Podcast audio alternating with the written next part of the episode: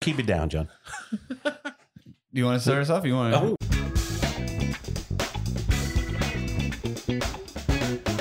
Well, hey, we're back. Get the Backstairs podcast. How you guys doing? I'm John. That's John over there. Uh, good. Yes. I'm I'm good. Good. That's Aaron. Aaron's over here to my left. He's Yeah. doing good too. Scott, you're back. I'm back. Like Voldemort, you're back. yes. you can't get rid of me that easy. Sorry. It's a nice try though. How are the ice capades? The ice capades. I did not go to the ice capades. I went to Gardens Aglow. Gardens aglow. That's not what Janelle told us. Well, you know, it might have been the ice So, capades, yeah, what they- is, what is the escapades? I don't know what the ice capades What are. I the didn't go Garden there. I mean, gar- Garden of Eden. Christmas lights at the Botanical Gardens in Boothbay. It was very Oh. lovely. We took the kids, the grandkids. It was Oh, a lovely family holiday e- event. yeah. Wonderful. That's really cool. And now I'm back. Even the At baby, the the, baby podcast. even went. No, that was the only one that stayed home. The other Gotcha. five, five I've heard that you can't bring babies to the ice capades. So You can, but I mean, y- you ever put ice skates on a baby, man? That's You ice skate around? oh sure. Oh, really? you, I At think the we ice need to, I capades, think we need yes. to do an advertisement for the Garden of Glow later. I guess so. Garden aglow, not Oh, wow. of glow. that makes so much more Aglow. sense. aglow. They're aglow. Did you have a good week? The Well, hills then- are alive. You know, the gardens are aglow. Yeah, I had a good week. You had a good week? Yeah. Anything new? Um, no, no. Pretty Um, much the same old that's thing. good. sa- Same, same, same week. Okay. Yeah, Scott? that's okay. Scott? Yeah. New? Yeah. Anything new? Uh no, no. Life is Nothing new. I guess I, I also had nothing new happen. No, you had nothing new Nothing happen? new. great. Yeah. Yes, this is a great Wow. podcast. I, this is what you signed up for, people. Epic banter. We're here to talk about our mundane lives. I had something exciting though. okay. Oh, Hit there me. was exciting. We are now in season two. this is right? season That's- two. this is what we've been doing, I We're getting strong. Season two. Yeah, we're uh, we're we're pushing it to the limits. We've Yeah. had some interesting people, beautifully talented people. Sure. Um, did you remember the the goals that we had set for this second season? Remember when we were talking about second season? We're like, all right, we have these goals. I, um, no. We threw it in No, the closet. I- yeah, No. Doesn't ring a bell. Oh well, I figured I would bring them back out just to remind us of what our goals were. That's a good idea, Oh, John. so, that's- okay. I mean, Yeah, because so our, our uh, attention I span have is some limited. goals here. Oh my Uh, gosh. Backstairs podcast season Wow. two goals. Aaron, you want to rip one off? Can I rip One? any of them? No, Or, rip- no, or just rip- rip. start with one. Yeah, Start yeah. with one. What does it say? Have Have a season one. All right, always Nailed a it. good goal. Uh, when having a season two, you want a season one. Uh, is, So- nailed is it. this like one of those things where when you make a list, you, you start off with make a list, and then you can check that off right off the bat. I bat? don't know. These were Hey. our goals that we set together. Aaron. Okay. It's Sorry. all Yeah, about let's do the the next one. feelings All of accomplishment. Number two. Don't- Not totally hate our own voices. it- Have we come to that point yet? Do you hate your own voice still? I love my dulcet tones. everybody does. it's, a, Everybody. it's a voice for the ice capades, that's for sure. you want to rip three? All right, here we go. Three is Get a table. We got a table. we table. got a table. We did it. um. I like to tell the story about this table. Let's, I got let's I, tell. Please do. I got it at Goodwill, um, and it was not this pretty. Uh, I had to refinish it. Finish it. Mm. and Oh, um, nice. it came with five leaves. This thing can hold five leaves. It's- It gets like huge. Wow. Um, and they wanted like eighty dollars for it. And I was just like, I'm gonna, sw- I'm gonna take a charity and try to get as much as I can. Thinking about it now. Um, So you could Hey, pay eighty you raise dollars money to help people that need help. Let's lowball them. anyways, I got it. For, out of I, there. I got it for thirty bucks. Hey, Thirty bucks. And now, Jeez. goal three accomplished. All right, let's do four. Four. Four. Video ourselves, and we're doing it. Look, We you are can doing see it. us. You can see our epic Oh, goal list. I feel like, again, I feel like you kind of. Never mind. No, we Well, set Okay, this okay, list Okay. It's all about accomplishing. not totally hate ourselves on video. Where are Well, we? we? What do you think it's No, well, the first promo that came out today, I'm glad we have a table now. Why? you didn't, It's you didn't like like- how you looked lounging in a chair? It's the It's the table. The table kind of hides my big belly. You know? All right, here's six. All right, six. Get a rich benefactor. How are we doing on that, guys? Well, you know, Do we have a rich I, am benefactor? I'm working on it. I, well, Scott, you just got to get more promotions. And the, I know Scott just got a promotion, so Yeah, I so, think we yeah. got that. Yeah. I think congratulations. Six. I All wouldn't, right. I wouldn't say I'm rich, but you bought all this stuff. I don't. Here's some awesome theater stories. We're doing pretty well on that so yeah, far. yeah, We've heard some pretty good. awesome I think stories. we've got some awesome, awesome awesomer stories coming. Oh, okay. Well, that was in the goal yet, but maybe we, maybe we have three more. All right. Number eight is Prove that we are more than just Scott, and we did it last What? week. We proved that we don't need you. You don't need me. We don't. well, we want you. We. I That's know. That's- That's, and that's what- what it's up. what you That's what it's all about. Yeah, well, I want to feel wanted. You're you're not needed, but you're wanted. No. Oh. That's that's. What else could I ask for? All right. Number nine. I thought that said provolone for a second. Get a correspondent, and we did it. We have a correspondent. We have correspondent. letters from Sally, and Yes. yeah, that was great last week. Can't wait for this. Hopefully, can't we wait have to a hear letter it. in the box, all right, and then ten. ten. Last Number goal that we ever had in our lives. All right. ten. Have Mandy Huotari as a guest. Well, guys, Wow. we're, guys, we're not doing so well on goal ten. We have We- yet to. It hasn't happened. well, well- guess what? What? Do we have cameras so Yes, people can what? see who we have? Look, if you will look over here, you will see Mandy Huotari is our guest today What? All right. on the episode All of. Backstairs Podcast. Let's hear it for Mandy Huotari. I think what's more important is that we hit all ten goals. But Mandy, welcome. Either way, Oh my gosh, congratulations on the table. thank you, thank and you. if uh, you know any Yeah. rich benefactors that are like, you know, send them our way. Maybe we will just let our leave our ringers on. Hey. Oh, Yeah. ooh, good idea. Yeah. Good idea. maybe maybe somebody will randomly call us and be like, I, I have a bunch of money. I money. heard you were looking for a rich a benefactor. rich benefactor. I just happen to be looking for a someone to take my money. Goodwill won't do it. oh no, No. no, we got as much as we can out of Goodwill. we're never going again. So, Mandy, welcome to the Backstairs Podcast. Thank so you. happy to have you here. Uh, this is a community theater podcast, and uh, up till now, we've pretty much had guests that uh, were part of our community. Uh, uh, uh, meaning not saying that myself, you're not. meaning myself, John, and Aaron, we all knew everybody that's been here. Now, uh, now we've got somebody that John and Aaron don't know so well, but is part of the community that I've built since coming into this theater world, and I'm bringing more of my community into. How did you Uh, meet Mandy? So Mandy uh, was running the Celebration Barn, and I uh, did one of Sally Jones's storytelling shows. And Oh, okay. That's how we first met. And then we brought Lisa Moore's uh, show up there to the barn, and and then uh, she helped me get going along with some improv stuff. Oh, cool. Uh, we talked about that was before I went to Chicago. It was right before you. went. Yeah, Yeah. yeah, That was that was pretty neat. She was very helpful with that. Um, so Mandy, tell us just you know where you're from. Are you from the area?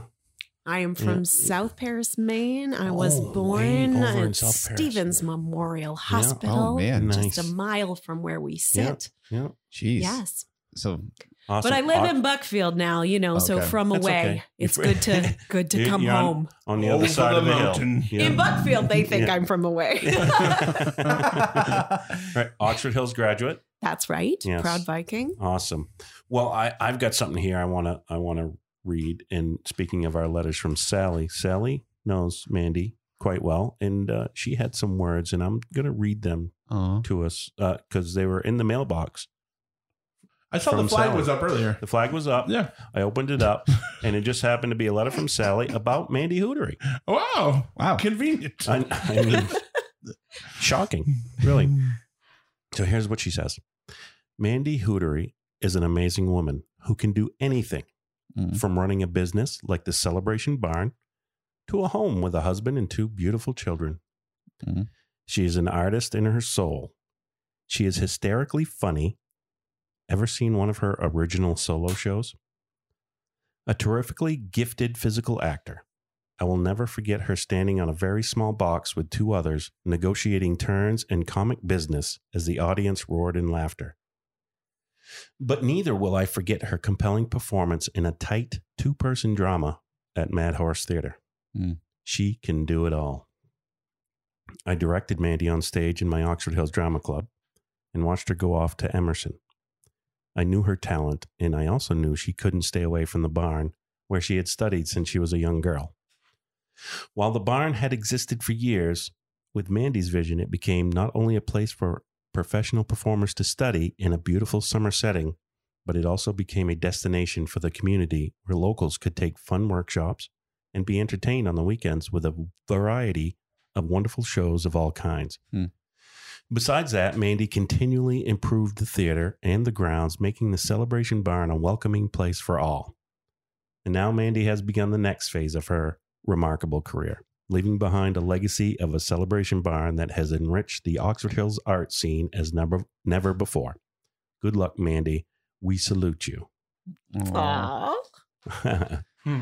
so we we love to hear from Sally, and I, I know you love Sally as well, and and we'll get into her Yes. a little more. She's got she gave me a few other notes that we might bring up here Okay. shortly. But um, what I guess what got you started in theater and acting and and all that to begin with? I guess let's hear that. Well, of course, Sally Jones is a champion and a dear friend who was my high school drama teacher. But I also want to shout out the first woman who really brought theater into the classroom, and that was Mrs. Karen Ellis, who Mhm. was my second grade teacher. Mm. And if did, did any of you have Mrs. Ellis by chance? I didn't. I didn't. She was Okay. around some, but I didn't. I never had her. So she's personally. amazing because you know she spent many years teaching, Yeah. but prior to being a, a teacher, she was a clown and went through Ringling Brothers um, and Barnum and Bailey Clown School. No way. I did not yeah, know that. Yeah. So she brought this real, oh, like she radiated love and brought real magic and sense of play and celebration into the classroom. And then she wrote these original shows and would cast Hmm. the class, and we Mhm. put on shows. Oh, So she was the first one to really say, let's let's make a show. Wow. And then um of course getting to high school and working with Sally um for 4 years and Sally shares so much passion and Mhm. such a love for drawing that passion out in her students that um yeah, she really made it possible. You know, she really created that sense that anything was possible. right. And so, an enormous gratitude and love to her. Awesome. yeah. Awesome. So you started out very young, second grade. That's that's pretty young. I I I, I did play the troll in three Billy Goats Gruff in in uh, preschool. I I should mention, but I could, Did you? Fantastic I can see role. that. are you saying I look like a troll? In fact, we could reenact it. We- you could be the troll now, could- and we can be Billy Goats. right, and the table can act as our bridge. Get off my lawn. if we run out of stuff, we'll Yeah. go there. We- right. Okay. All right. That's good. That's We- good we- options. It's good we've to got- have options. It is. That's right. That's right. So tell us a little bit about some of the stuff you did when you got into high school. Yeah, so I was actually in eighth grade. Um, well, in, in sixth grade, someone came into our sixth grade classroom and taught us how to juggle. Oh. Oh. And that actually opened a door because she introduced me to Celebration Barn Theater. And so I started going up to the barn, and that was Celebration Barn's an international training center for physical theater artists, and it draws artists from all over the world.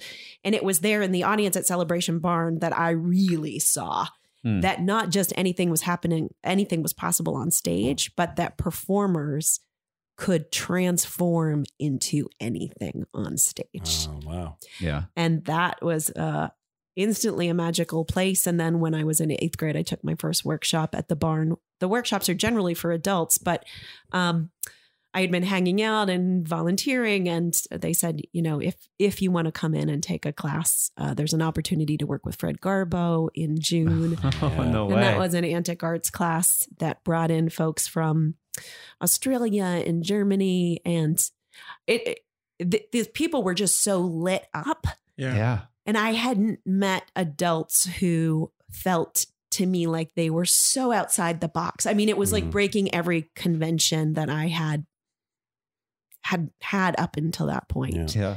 And um so yeah. So that was that was an even like deeper immersion into you can uh you can and must listen to your heart Yeah. and honor that. Awesome. Yeah. That is great. So that's eighth grade. You're really getting involved Yeah. in Celebration Barn. in Celebration How- Barn, and then I just hung out there. Yeah. I basically didn't Pretty leave, much lived there. and I was Yeah. working and volunteering, and then working and doing whatever. I was working in the office. I drove students back and forth from the airport for years, and stayed in Yeah. touch through college. I went to Emerson for theater, but stayed in touch with the barn and moved Yeah. to San Francisco after that, and did some theater there. But but continued to just a relationship with Celebration Barn, and Yeah. then. Um, long story short, ended up becoming the director in 2007. Wow. Would you be willing to give a little bit of context on Celebration Barn, how it was formed, or anything like that? Yeah, so the barn was started in 1972 by Tony Montanaro.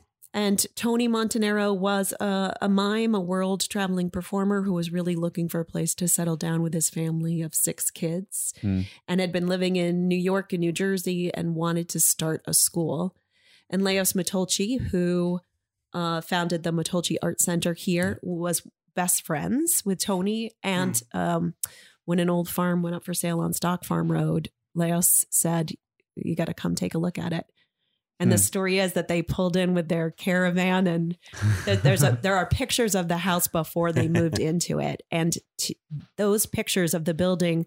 Yeah. So, um, so historied. I mean, it was the the farmhouse was built around 1825. It was the stock farm of Stock Farm Road. It was an old racehorse barn, Hmm. but it had been emptied and was really quite dilapidated with animals living in, no windows, Hmm. you know, no glass in the windows.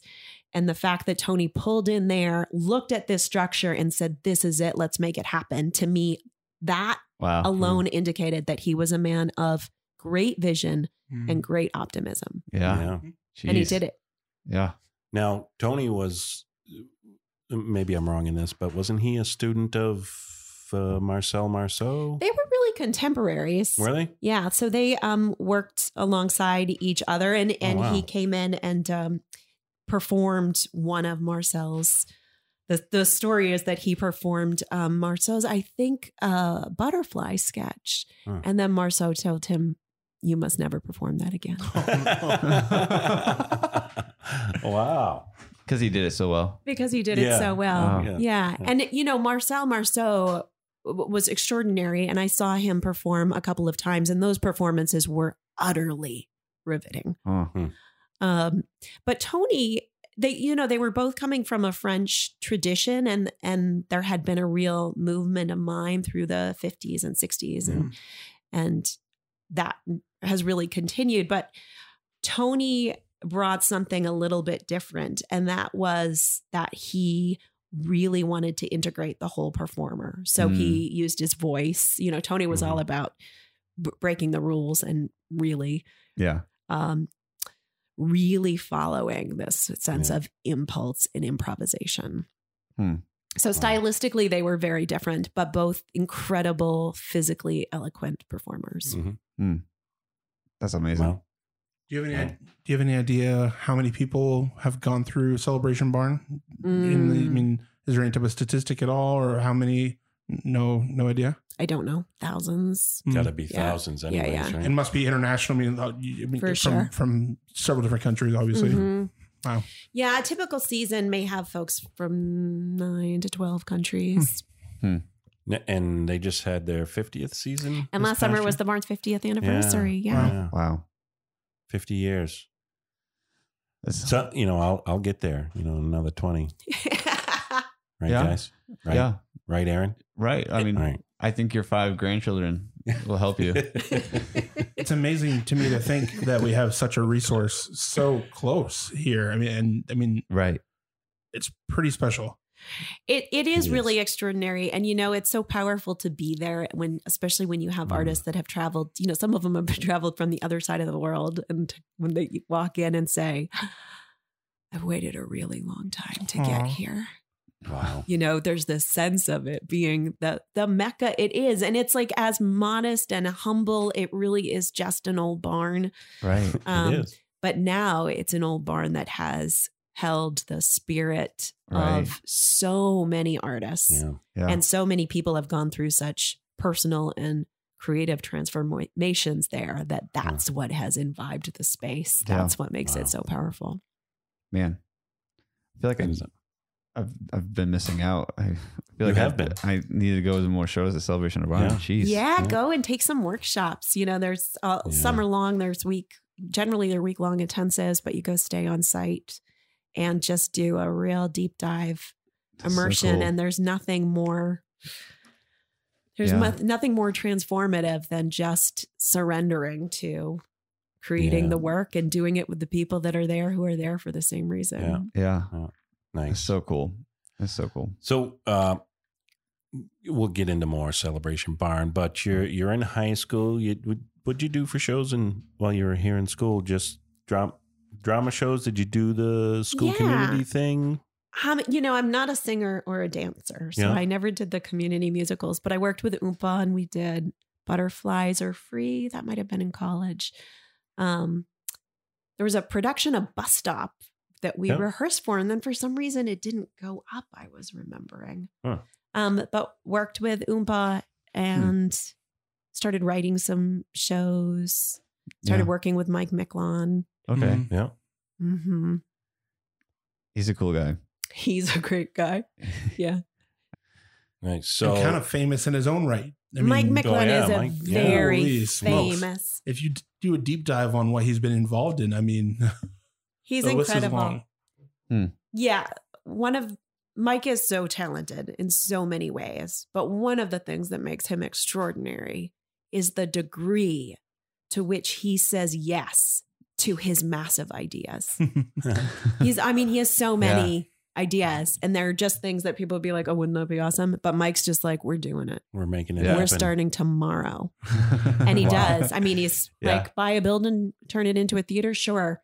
Go to work for another theater and build a $5 million, uh, you Right. know, 500 seat theater inside. Yeah, let's do that. Make a movie. You know, he, he a viral YouTube video. You know.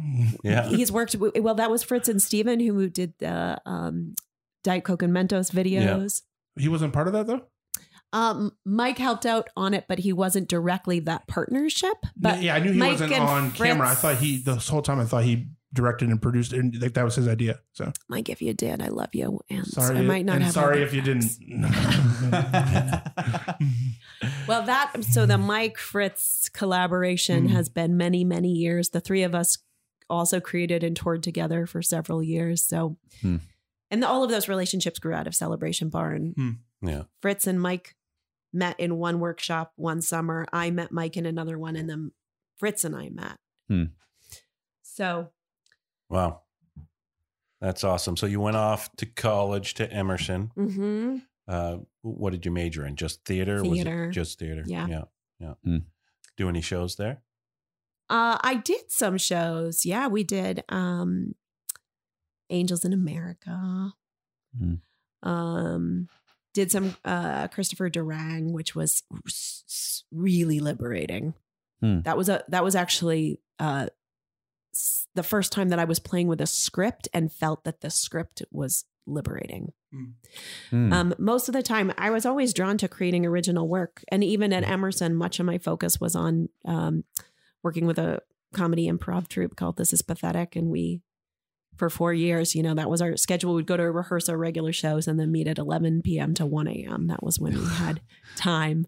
yeah. But you Wow. know, Emerson was beautifully resourced in that there were all these quirky little theaters, and we could get into them, so we could just do shows, and Mhm. That's so much fun. it was so fun. Wow. Yeah. Yeah. Huh. Yeah. So you went off to San Francisco. Yeah, little uh quartet of us that had been improv trooping together in Boston moved Yeah. out to San Francisco to the sort of excuse to go out was to intern with the San Francisco Mime Troupe, which interestingly was founded by Ronnie Davis, also kind of a contemporary of Tony Marcel Marceau. So it, it, it, uh, Ronnie Davis was part of this like influx, and like Peter Schumann moved to Vermont and opened um, Bread and Puppet, and Tony came to Maine, and um, Ronnie Davis was out in San Francisco. So it was this sort of wave of a European influence of Right. American contemporary theater, and the Mime Troupe was creating original work and doing their own bent on it. They're really political, um, but it was fun to to get out west and feel. You know, I w- grew up in Maine and grew up right here, so Yeah. that suddenly Yeah, right. I was just like, oh my gosh, I can imagine. it was so like yeah, a little different. yeah. Yeah, yeah. And there's a lot of uh, early improv stuff went on in in um, San Francisco. Uh, the name eludes me, but like Del Close, uh, one some of his early work was out there. Oh, I was it? believe. Um, oh, yeah. I'm sorry. It's it's totally forgetting. He's probably your age. Thirty is rough. yes, it is.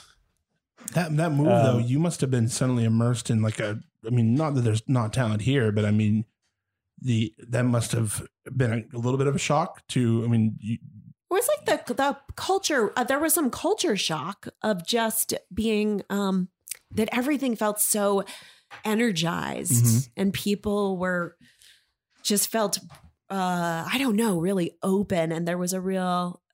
Again, it was a sort of like playfulness that I was attracted to. There were so many people doing, and because we were there with the mime troupe, we were like kind of tapped into this underground. Everything felt underground. It was very DIY. Like the first company we started working with was called Popcorn Theater, and they had a giant bus, and they drove the audience around on the bus and would Really? stage different.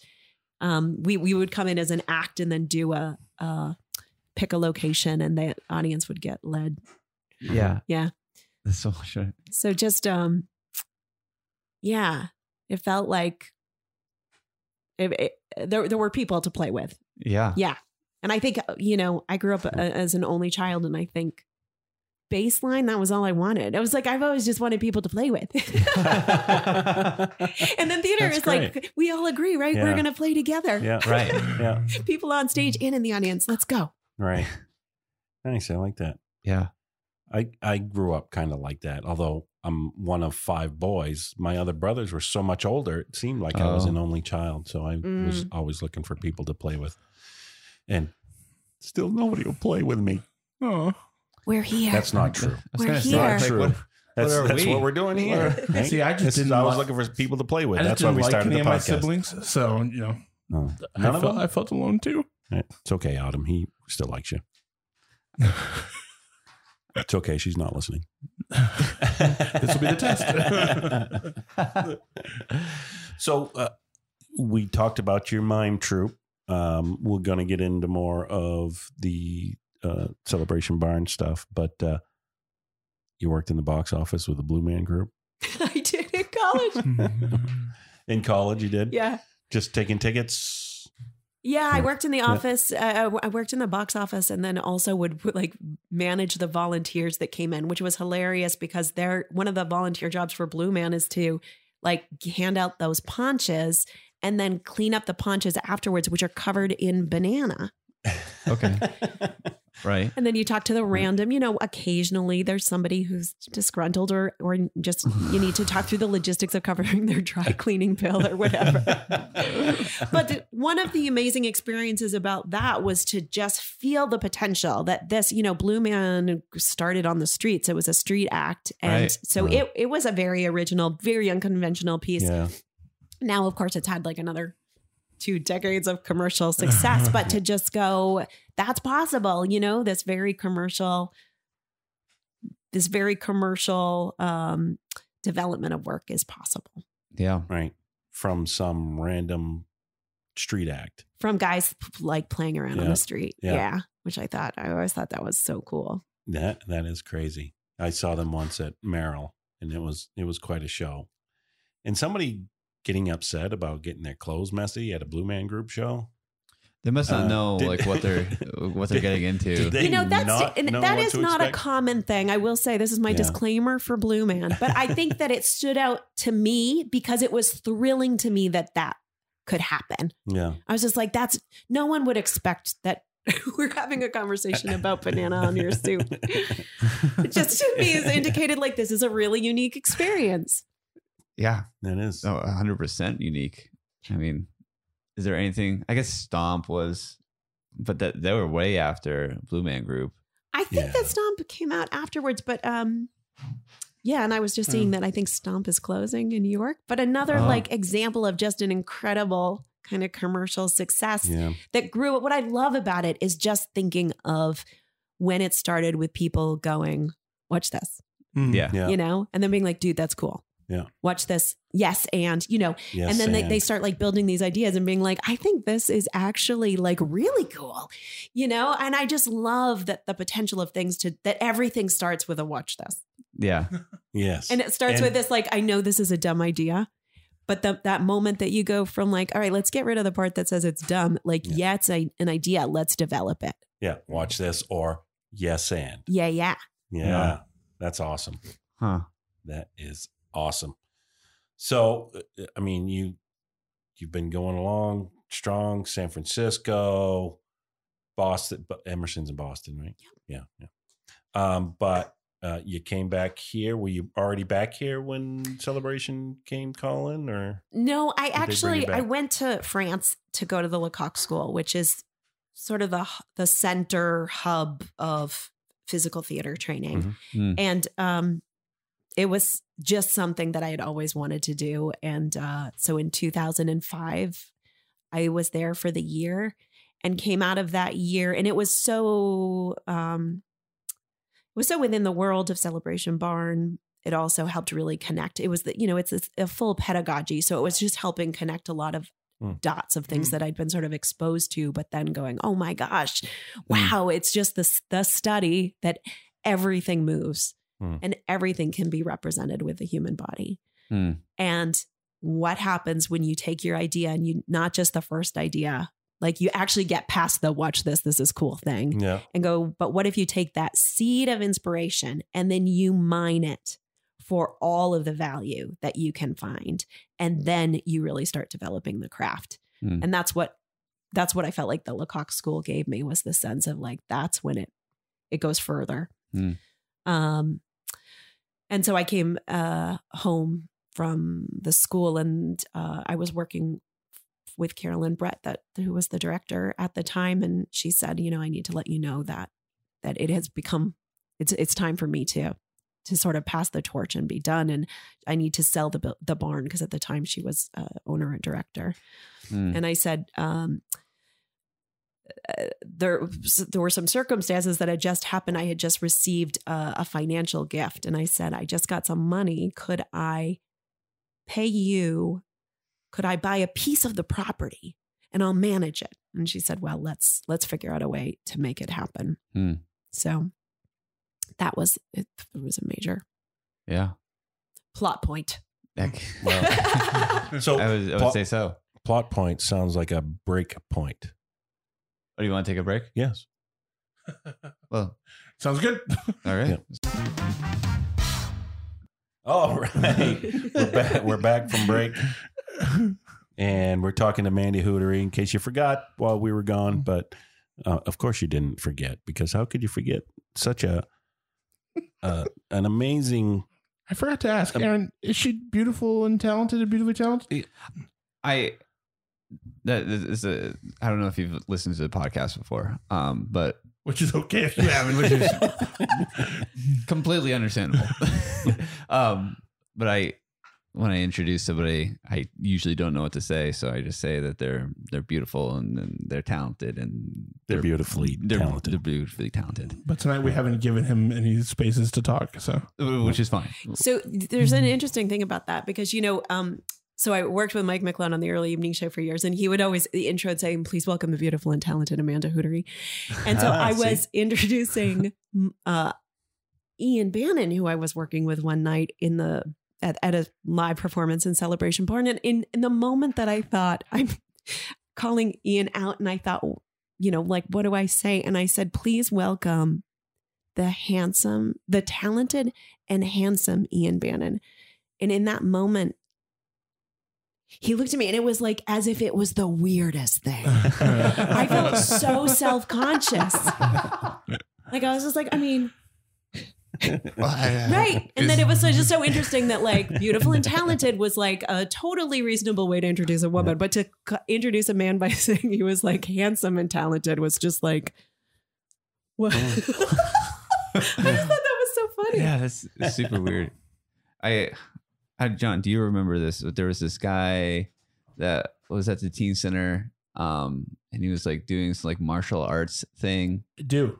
and um, he had a an intro, like of like his accomplishments and Yeah, stuff yeah, like yeah. this, and like he, like the guy who's introducing him starts like reading off a couple, and then he kind of looks at the guy and he's just like, "Yeah, keep going." Do them all. do it to them all. And I'm like, and it's a room of like teenagers, and it's like, I've been on the board of blah blah blah, and the president of blah, blah, blah, blah. and we're like, It was like a conquering, a conquering king was coming in. I know. Ruler of the seven sectums. Yeah, it was like it was a it was like the Queen uh, Targaryen or whatever.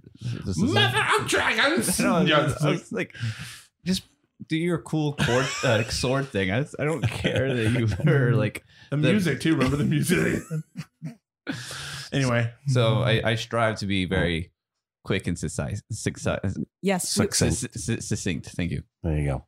So that worked. Great. Back to Mandy. yeah, then en- enough of my Eh, stupid stories. Aaron get his time in. I like that again. story. That was good. It fit. Yeah, sure. So, so Mandy, you now uh, taken over as executive director at the Celebration Barn. Woohoo. So let's get into some of those early years. What what were some of the things you were bringing in and and ideas you had? Yeah, it took a t- it took some time, I think, before I even uh, felt like I knew what I was doing and what ideas I had. Yeah, there was a lot of time. I mean, we spent years really developing the nonprofit, which was in, in an interesting place because it had so much history and so much artistic lineage Mhm. um, and that the organization, in terms of running as a nonprofit, basically hadn't really had to develop um, at the same pace because it was sort of sustaining itself for years. Yeah. Um, so we, you know, working with the board of directors, we spent a lot of time educating ourselves and learning about running a nonprofit and l- learning how to fundraise and how to um, continue to grow programming and marketing and all of that. And there was a real focus on just reintegrating the barn back into the community. Um, and so, you know, we developed school programming and brought artists into schools and uh, got to bring elementary, ele- all of the elementary students um, in Oxford Hills up to the barn for performances, which Mm. was really incredible That's cool. there were threads that really started to emerge. So we started developing a real clowning track.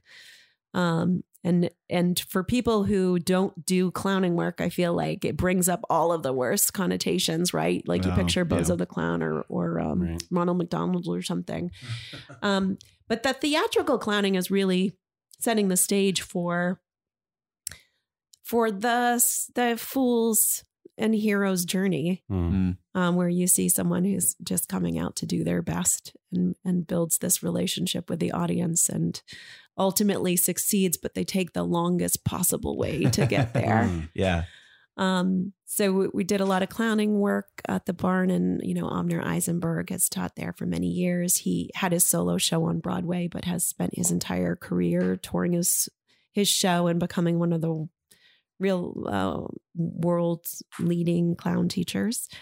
Uh, Aitor Basauri came to the barn during that time. Uh, he is one of the co-founding directors of Spymonkey, which is the UK's premier physical Yeah, theater yeah. ensemble. Wild company, so Yeah. much fun, radically, dangerously playful. Is that how Uh-huh. you met him? When Um, I met him in, in a workshop in New York and then invited him into the barn. Now he's been coming to the barn for 10 years or so. Wow. Um, and also, we really started developing uh, and exploring with Jeff Wirth interactive performance, and that being fundamentally about reimagining the relationship between the performer and the audience and what happens when we empower the audience to be even co-creators of the narrative that's happening on stage. What happens when we when we open up the possibility of something happening on stage tonight that has never happened before and will never happen again. Mm, and we do that in co-creation with the relationship in in co-creation with the audience. Yeah. Um, and so those were two of the threads that also became most influential in my personal work. And um, at Celebration Barn, I got to work both in ensembles and developing uh, solo work. But um, I just left Celebration Barn, so I was there for 15 years, and now am so proud to say that there is a new executive artistic director. David Bruin is there. He just finished his first year as director and is is doing an, a phenomenal job. Hmm. That's great. But there, Yeah. there reached a point at the barn where suddenly I went, okay, I want to, I would, I want to make new work. Yeah. Like I really want to focus on that. Yeah. That's- so, all right, let's hear about this. So what's new work. happening? What's happening? Um.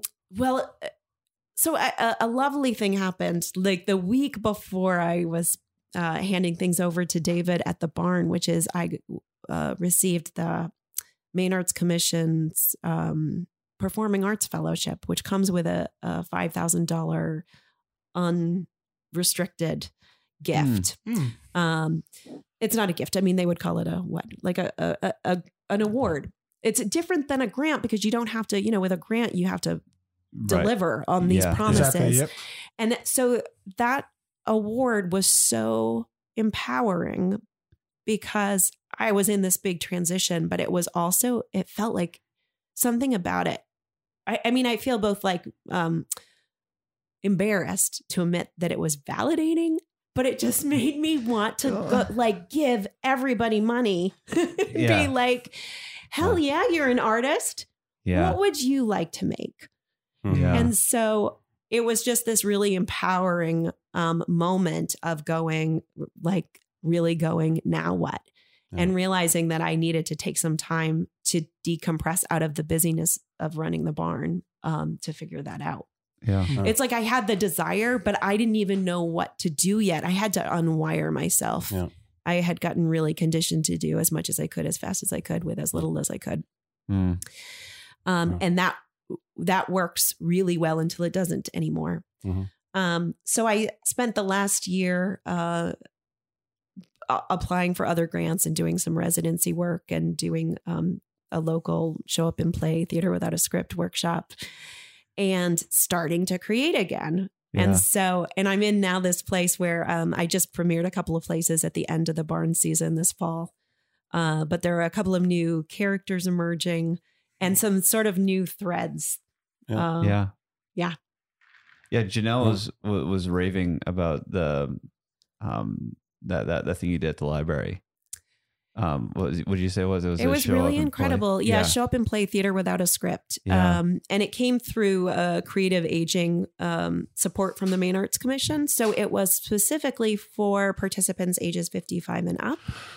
Um, Oh, Scott, you just just missed Next it. year. almost, almost.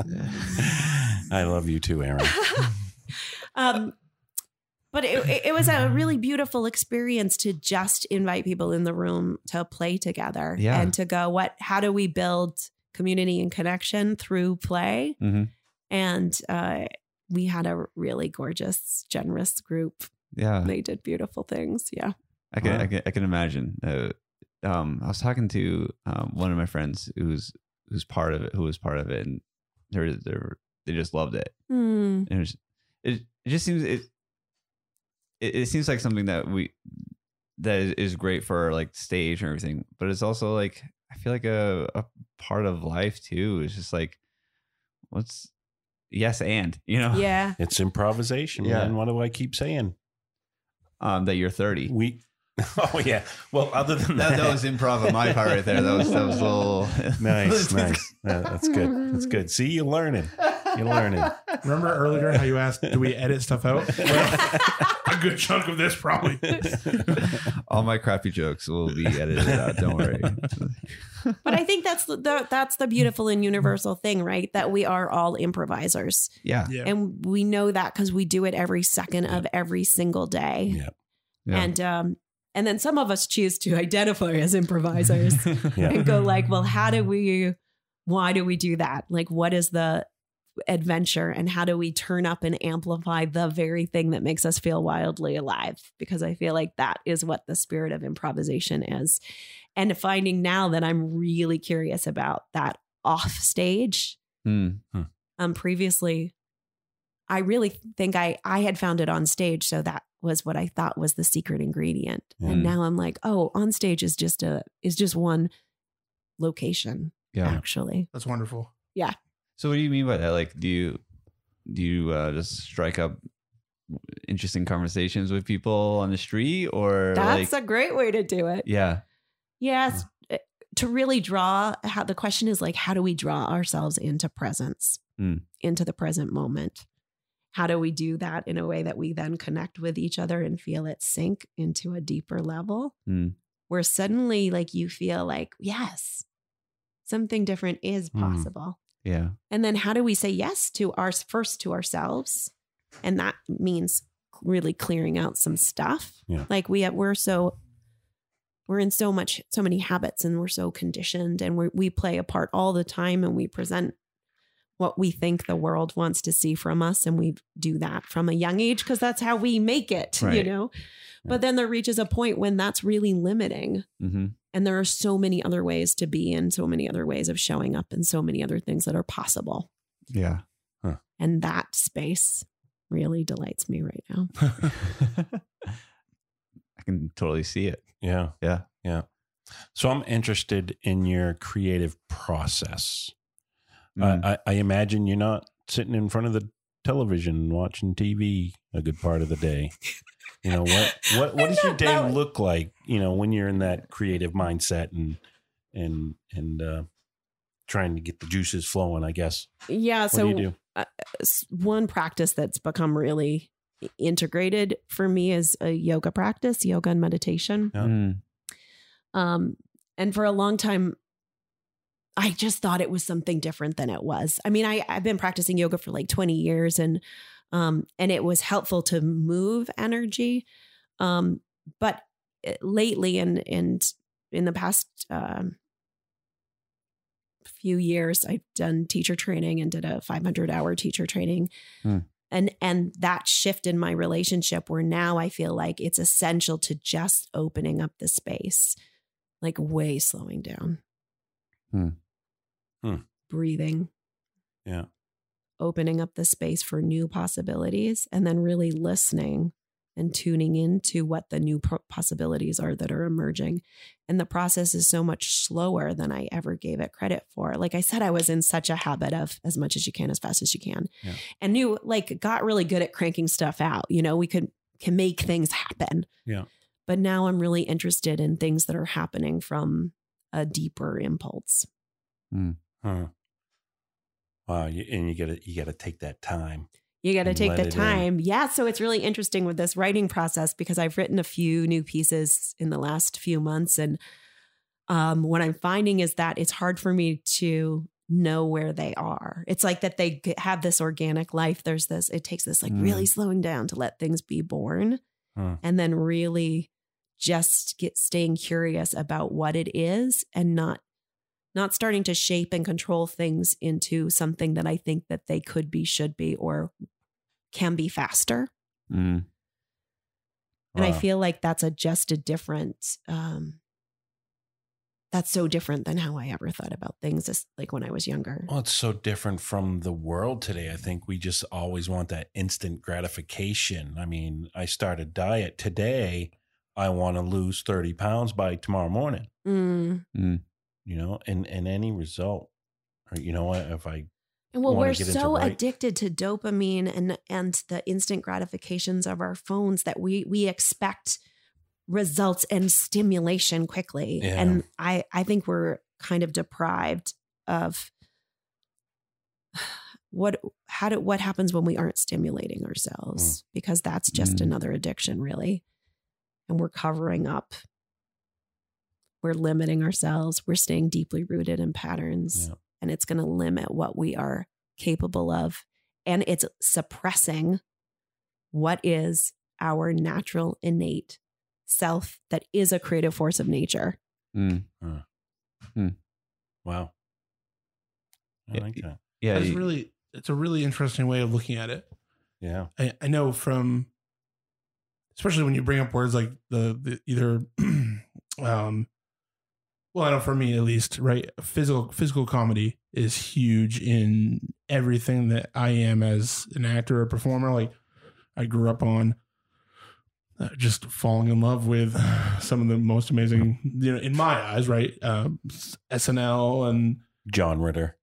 oh my gosh i mean like belushi and candy i mean i i uh plane trains and automobiles i think i watched that like a hundred Mm. times when i was a Yeah. kid right and and so that idea of fast quick that that um the the energy behind it has always been how i view it right even Mm. my personal the the best way to get a laugh is to quick and and you know um wit Mm. and the idea of slowing down and really taking i don't know that's a whole different mindset to me I- yeah. yeah and i don't natural. think it's in like contrast it's it's just broadening the palette yeah right Yeah. of course but for it, it's always felt like it needs to happen then Mm.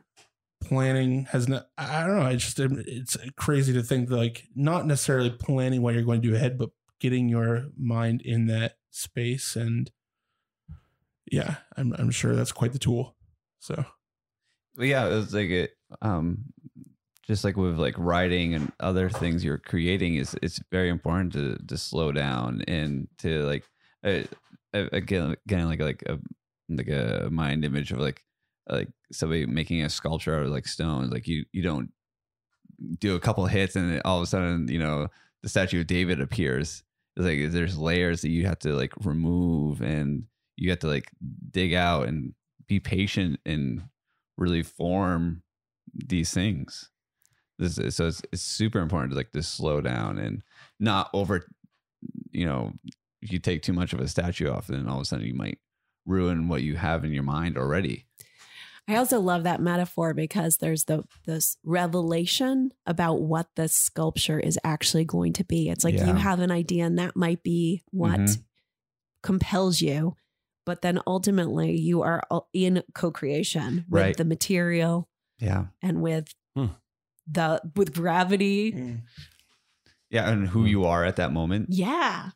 you know like whenever whenever i write it's very you know in the moment of like but like i always find myself when i'm writing i'm like it's almost done I, I feel like i'm like oh, if i can just get like a couple more verses or like if i can get a, a paragraph here and there and it's like then then i'm like almost done Mm. but i feel like it, it's super important to just like to slow down and just be like well let's unpack what has happened already And what is happening right and now? what yeah exactly so Hmm. no i i appreciate you saying that i think i think it's really important to remind ourselves sometimes though So in your to breathe write- in your writing process is is editing a big part of that slowing down thing or I think of it as more back- evolution than editing. yeah um, because it it evolves.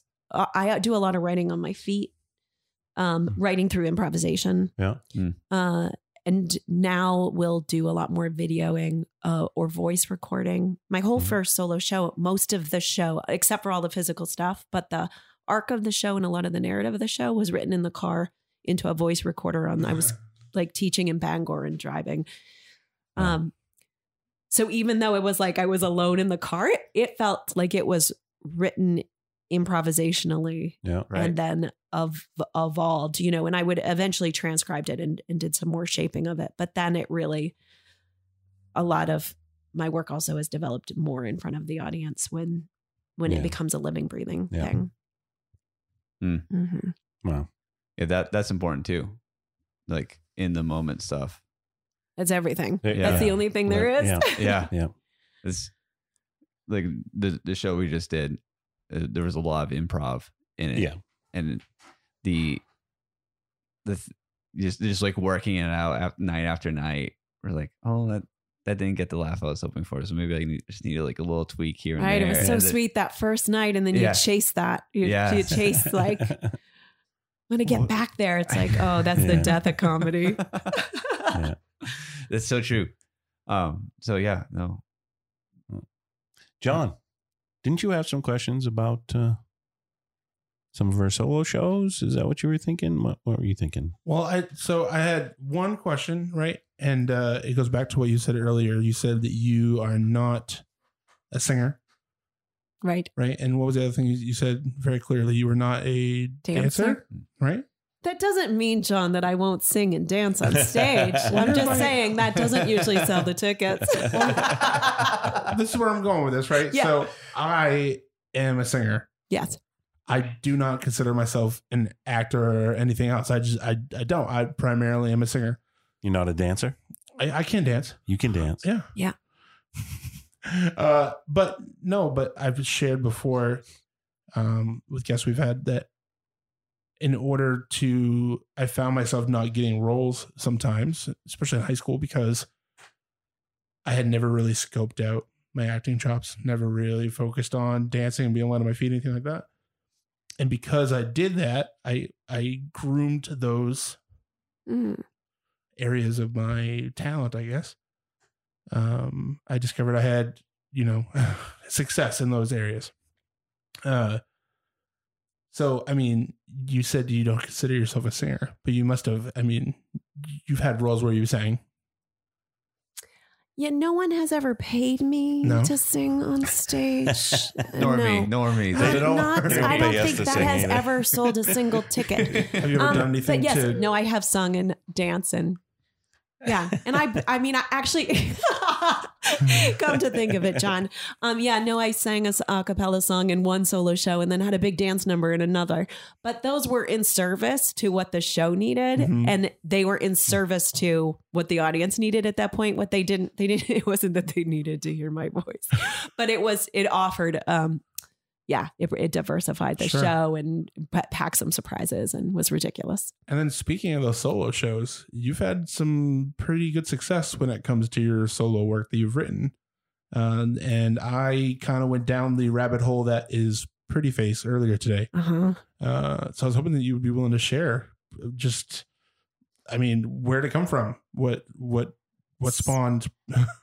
So you know, pretty face is always a is always a dangerous thing to talk about because because I'm afraid that people will start assuming a whole lot of things about it. Mhm. Hmm. One of the impulses behind Pretty Face is that it I had been studying something called bouffon, which is another form of clowning. Okay. The difference between a bouffon and a clown is that in clown the audience laughs at the clown, and in bouffon the bouffon character laughs at the audience. So the bouffon works very satirically to really provoke the audience. It's really holding up a mirror and saying, "Look at you, look at you now, look at you now." Mm. So, um, it, that that pretty face show was also born out of me just trying to make sense out of the experience of American democracy that was happening through the Trump administration, and really wrestling with this sense that everybody was so damn right. Mm. Like everyone Hmm. was right, and there was so much anger, and there was so Yeah. much finger pointing. Um, and I also was just really struggling with uh, what Trump represented to me. I was very curious about this uh, lone character of Tiffany Trump. So now I feel Mm, like she's now come into m- much more public spotlight. But, you know, she showed up at the um, 2016 convention and nobody knew who she was. And she gave this speech for her father. And everyone's like, wait, who is this? it was like a new person, a new child, but they had found like they're like, we have the millennial voice to fight for this campaign. and I was just fascinated by her story and by the way that going back through videos and through interviews, how her story as the sole child of Marla Maples um, and Donald Trump had been portrayed in the moments that it was portrayed in the spotlight. So the that show was the Tiffany Trump story, Hmm. and um, and and it it's uh, the guts of it. We're ultimately asking the audience, how free are you? Hmm. Wow. I- cool. I've never heard of Tiffany Trump. No. I although No, I, I yeah, stay out A of little bit. I stay out of politics pretty hard. Yeah. Yeah, Yeah, now- just- now, she's a kind of a celebrity in her own in her own right. right? Yeah. But- She's She um she's going to be on Dancing with the Stars next week. is she? Yeah. well, you know, she Oh. released a single. Um, I forget which year it was, but when she was 17, she released a single called Like a Bird, and that was the dance number in the show. Oh, geez. I don't remember that. But okay. But what was so exciting about that show was that it was because this was it was such a hot topic Yeah. Right, issue yeah. that it was um it really put people on the edge of their seats and then that became what we were playing with. Mm. And the show was uh the show more than anything I've ever performed got really strong reactions, including it was the first show that somebody ever walked out on and that became a highlight moment of the show. Yeah, it was very We- very moving. I, I have one of those too. I'm pretty Yeah, proud of it. yeah. Yes, John. I'm pre- Yes. I'm pretty proud. Yes. Yeah, we, we- but yeah, we have reached that that pinnacle of having people walk out. oh my gosh, I've never been Yeah. prouder. And it's it's the tier to beat now, right? Yeah. Uh, and you toured quite a bit with that show, right? Yeah, I, I got to take it to Montreal and to Honolulu. And, Ooh, wow. uh, That's really cool. That's like Yeah, it's dramatic. Opposite that's as far as you can get. yeah. right. Hmm. Nice. And that's not the only solo. That's not the only decent sized show that you've written, right? Because you had another. I had a solo show called The Soiree, um, which uh, was directed by Avner Eisenberg. And in that show, uh, the show's a party. And so the audience become the invited guests of Elizabeth, who is looking to host a very lovely affair. And she slowly falls apart over the course of the evening. And Huh. it's in turns like ridiculous and off the wall, um, and also very sweet and sentimental Oh. and uh, tragic in its own beautiful way. That'd be a great show for the Oompa stage, if you ask me. But So has anyone else ever starred in your shows? Have you ever had anyone step into those characters? Me. Oh, uh, no. Is that anything you'd ever see something somebody doing, stepping into one of your works? Um, maybe someday. Yeah, Hmm. I felt like there was such it's such a personal journey of writing something that is what you feel compelled to write at the Oh, time. Yeah. Um, that I don't know. I never really thought about someone else playing the part. Hmm. nifty. I bet that'd be I, I bet that'd be Nifty. cool. Well, cool, but what a challenge! Oh my gosh, I can't even Yeah. imagine watching someone. I mean, you've put so much into that character and what you think that character is, and then you developed it after you wrote it, and I can't even imagine watching someone else. It'd be so much fun, and you really see how what Kid holds Rings. up. Yeah, right. Well, that- definitely, definitely interesting. Yeah. How, how many shows have you you written? well, a couple of solo shows, and then several ensemble shows. Mhm. Yeah. What were some of the en- ensemble shows?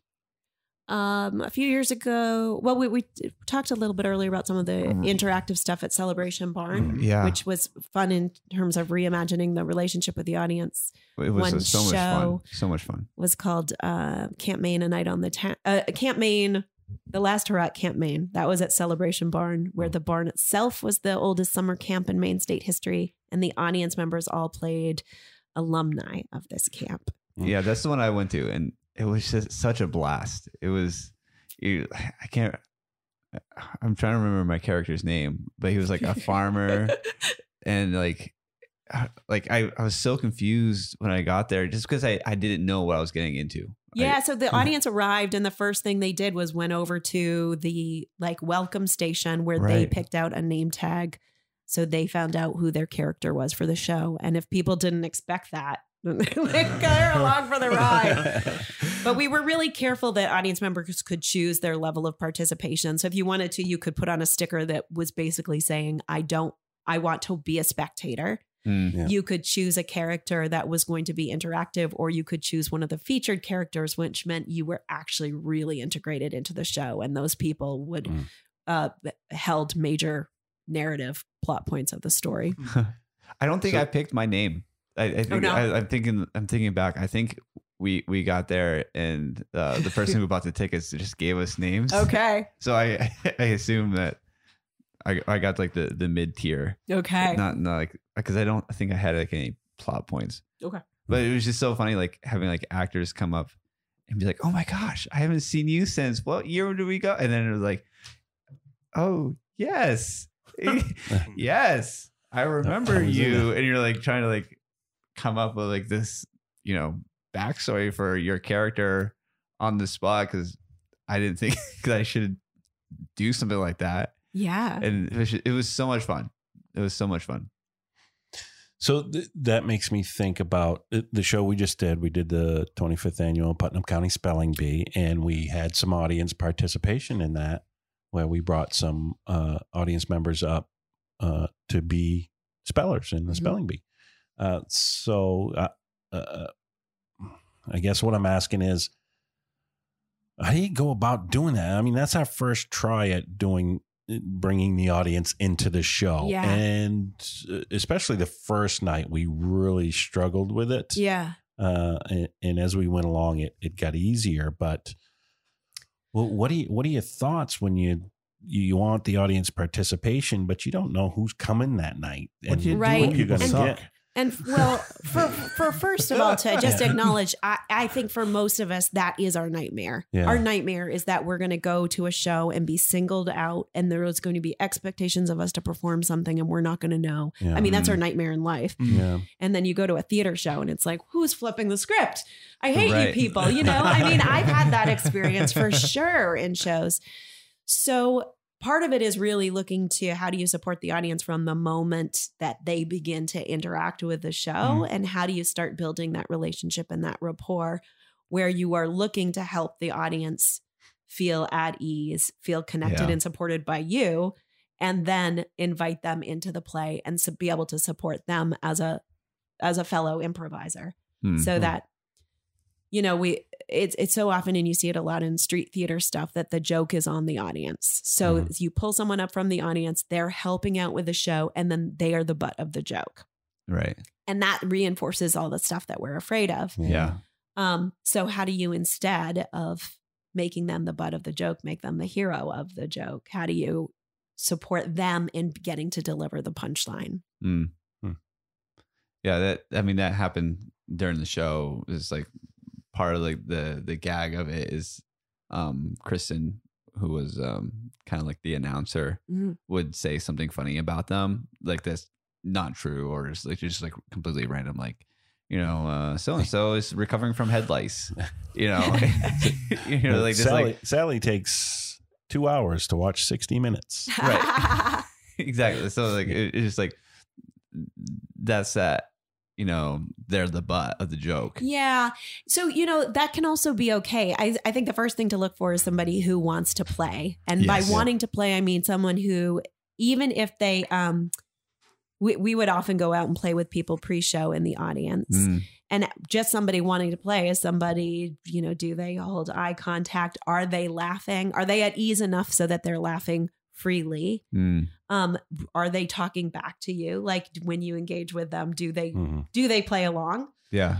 um and also do they have a rapport with the people that they're there with or are they clearly shut down and that this is uncomfortable enough in a way that it's like yeah i don't want to challenge your discomfort like that's not what i'm here to do right. i'm here to to liberate and play but not to challenge and shut you down further Yeah. Um, so then when you're playing with a joke and the audience is the joke, the next question is to go, how does this person want to play? How do they like to engage? Yes. You know, and Yeah. I have one character named Dolce who comes out and her whole thing is that she says, Okay, it's so fabulous to see me. Hello, hello. You know? so she like loves the audience because they she loves that they're here to adore her. Right. And so when people play that game back, whether they say, Oh, you look lovely, or look at my lovely, yeah. then that's them choosing to play Uh.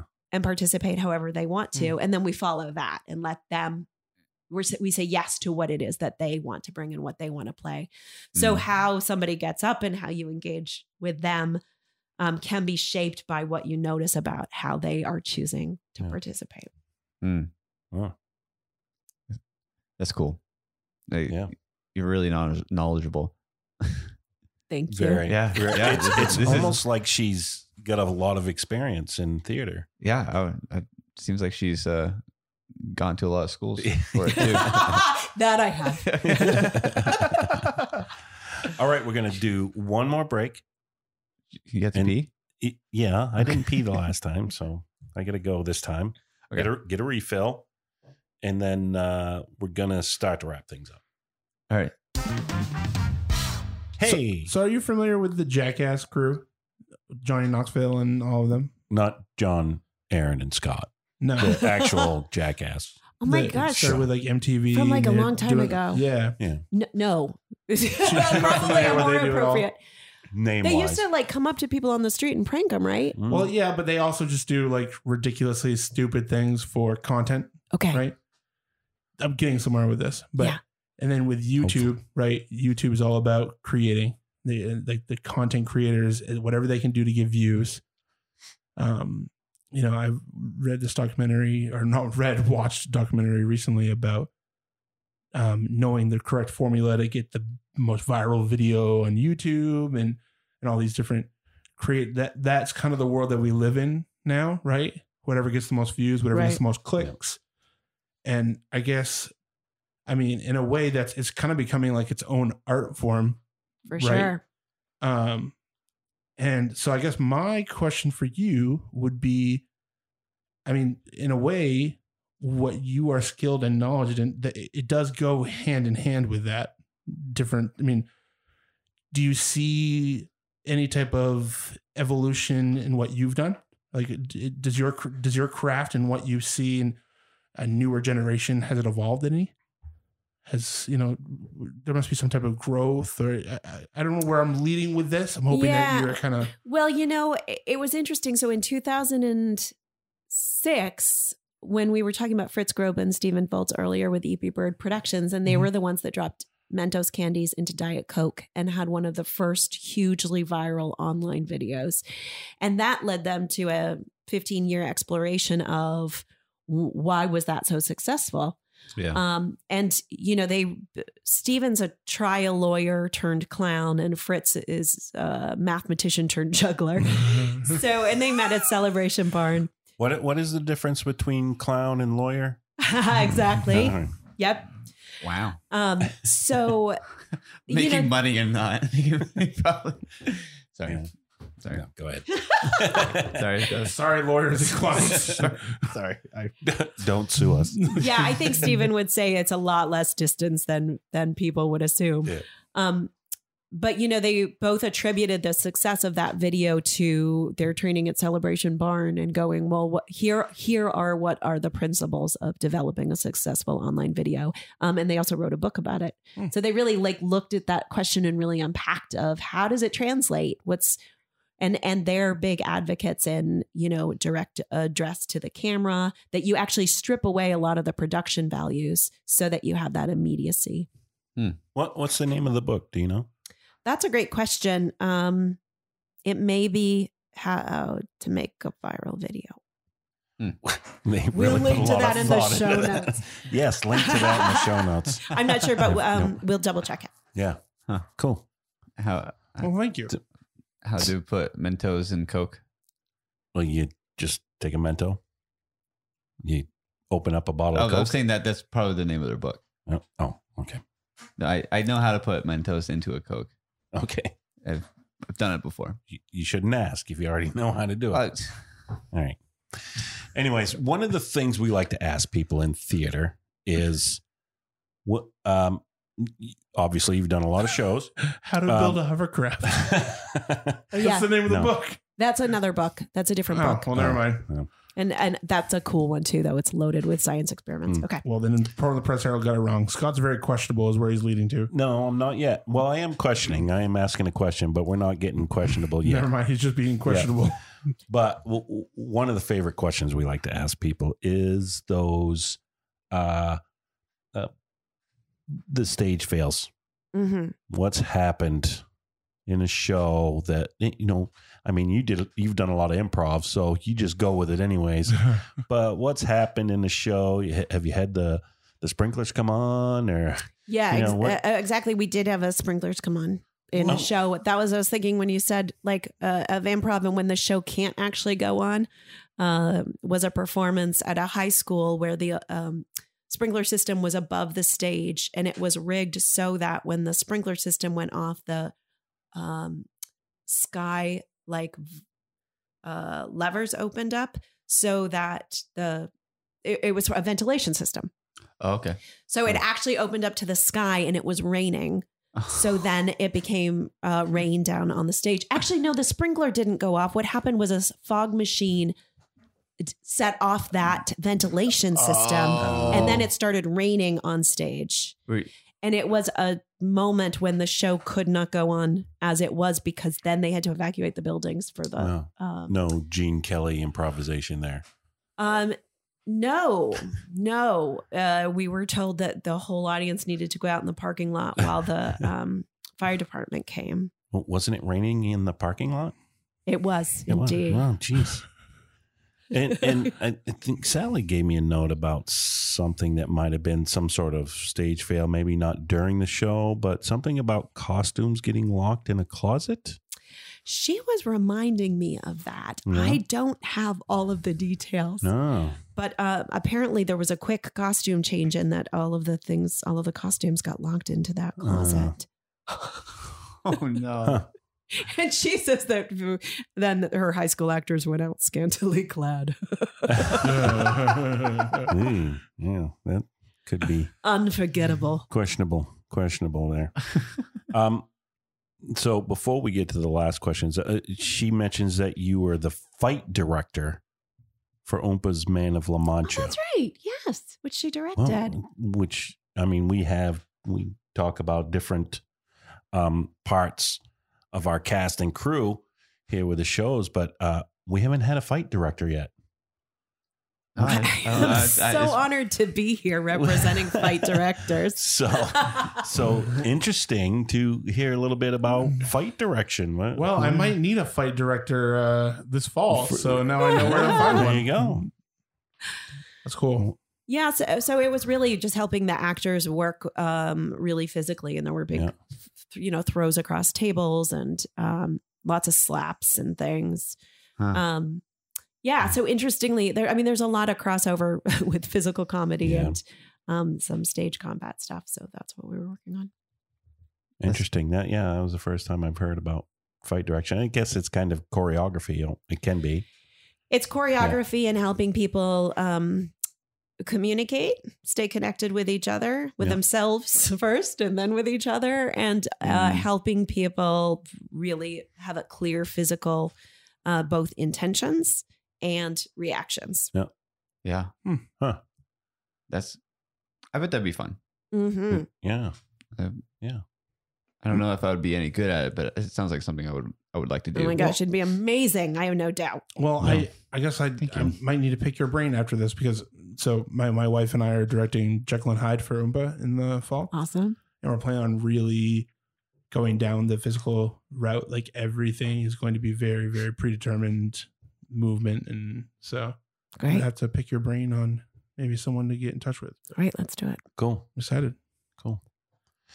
So before we finish off, I want to hear about what what do you got coming up? What are you doing Yeah, now? roll Yes. out the red carpet yes. for you. Let us know what Uh, you're Yes, doing. what's in the Thank you. immediate future for Mandy? Uh, well, as I mentioned, I'm teaching yoga, and I've got a new Mhm. online series coming up in February and March, which will be an eight week series.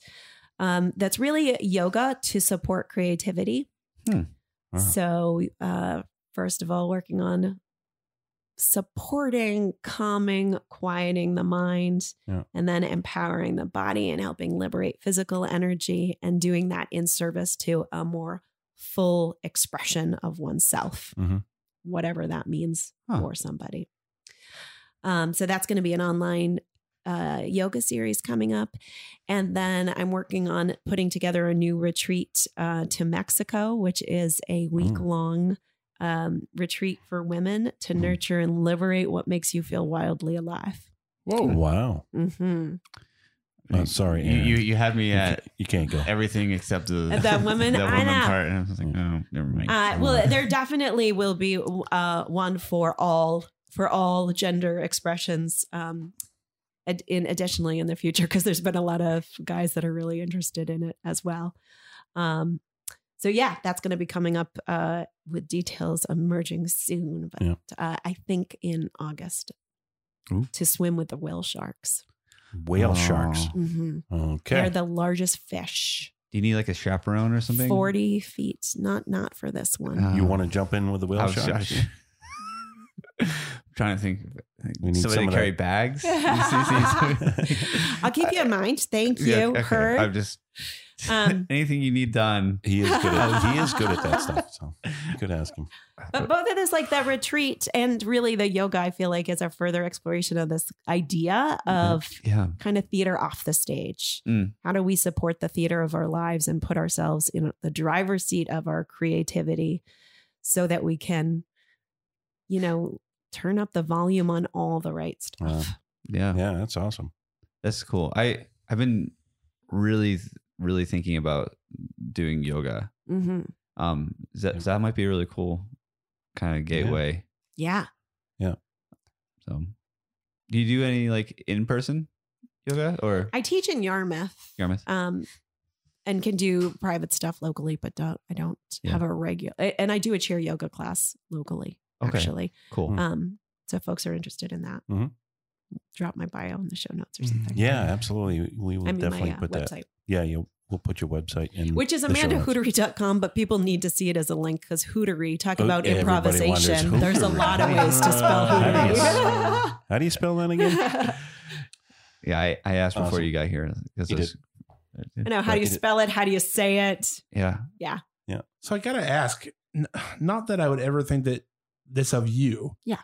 But I mean, having all of this skill and talent after all the schooling and your training and and I'm sure the other people in your world in your community, there are others that are probably either equally or more, you know, how I feel kind of stupid saying this, but asking this, but how do you not kind of get a good chuckle out of like what someone like myself does?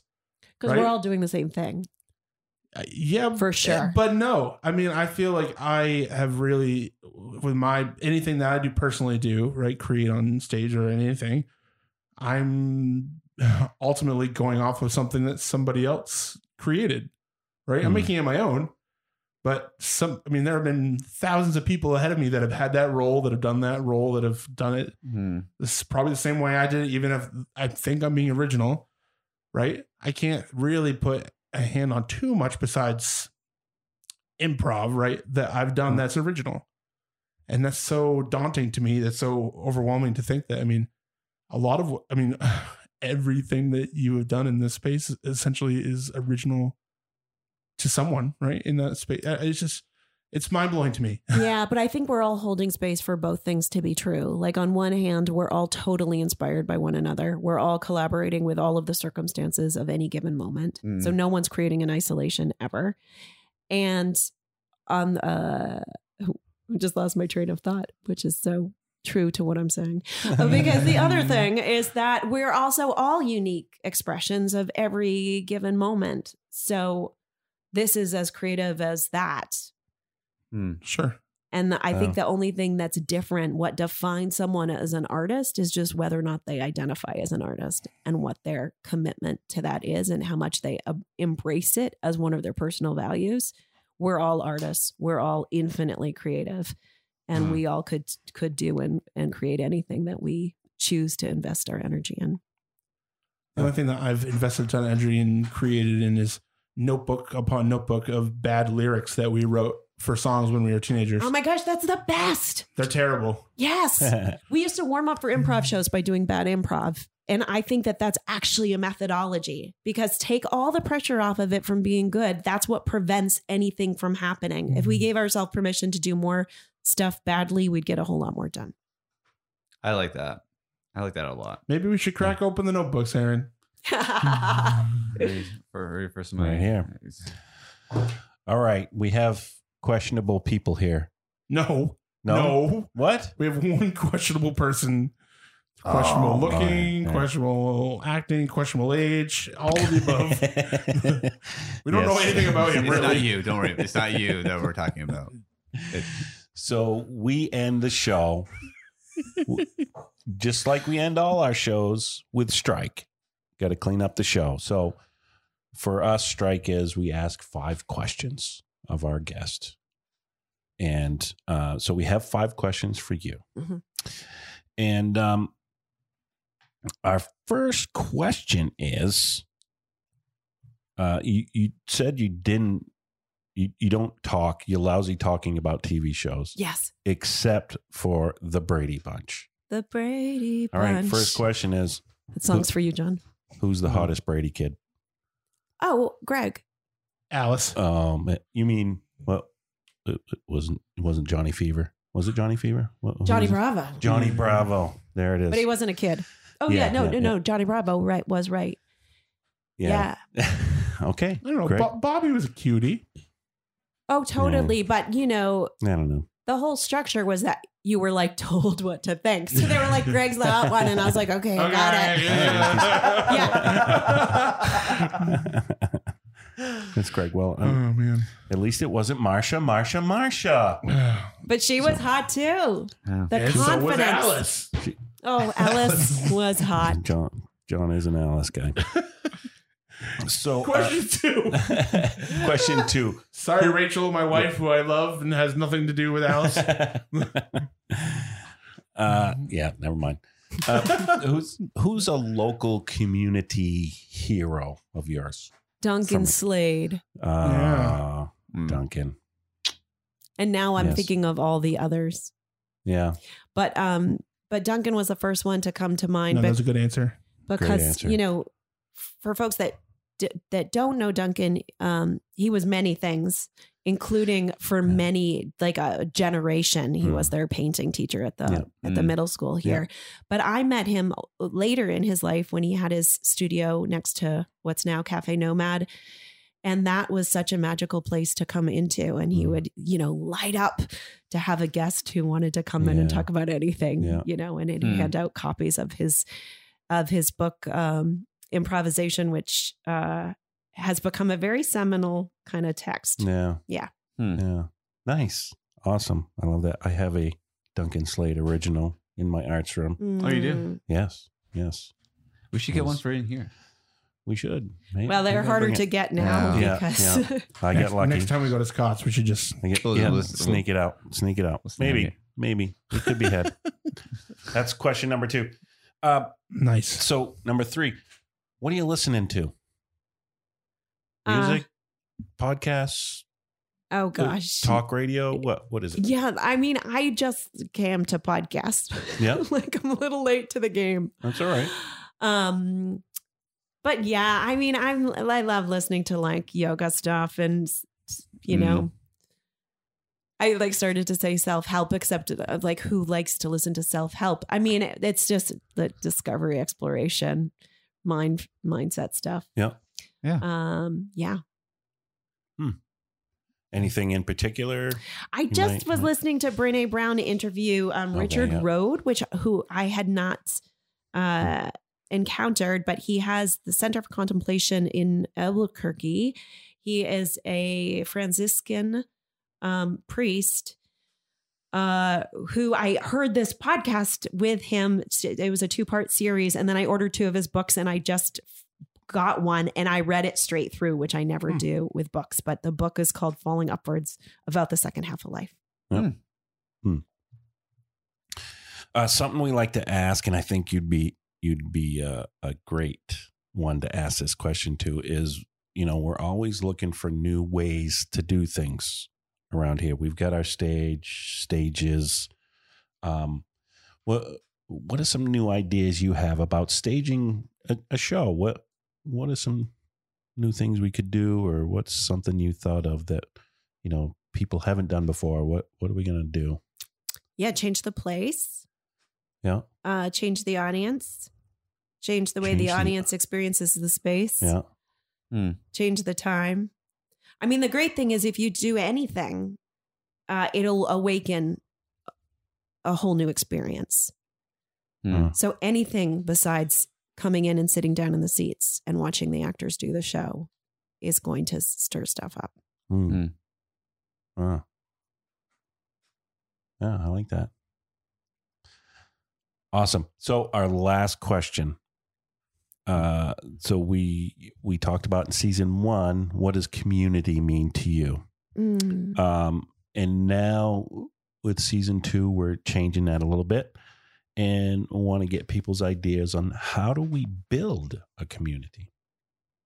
What are your thoughts Mm. on that? That's such a beautiful question. I feel like it's appropriate coming from you too, just for everything you've Mhm. done at the celebration barn, building it up. Yeah. Yeah. It feels like it's about thoughtfully uh, bringing people together Mm.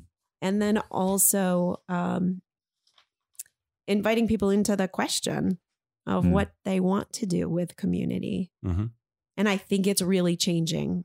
Like, we don't have the answer to the question right now because I feel like we're kind of going through this awakening, this post COVID or whether we're post or not, but whatever. Yeah. Like, so many things are so volatile and in so much flux. Mm. And the beauty thing of that is we are we are inherently having to shift our expectations. And I think that's something that's really special and we're going to c- come into um needing and choosing community in new ways that lift us up without the same kind of assumptions that we've had. And I Mm. think the way to build community is to be engaging each other around that question. Wow. That's good. Yeah. That's good. It is unique, not to be cliche, but the the idea that the fragility of what we've had to what we've experienced the last couple of years could could build a stronger version of what it was, right?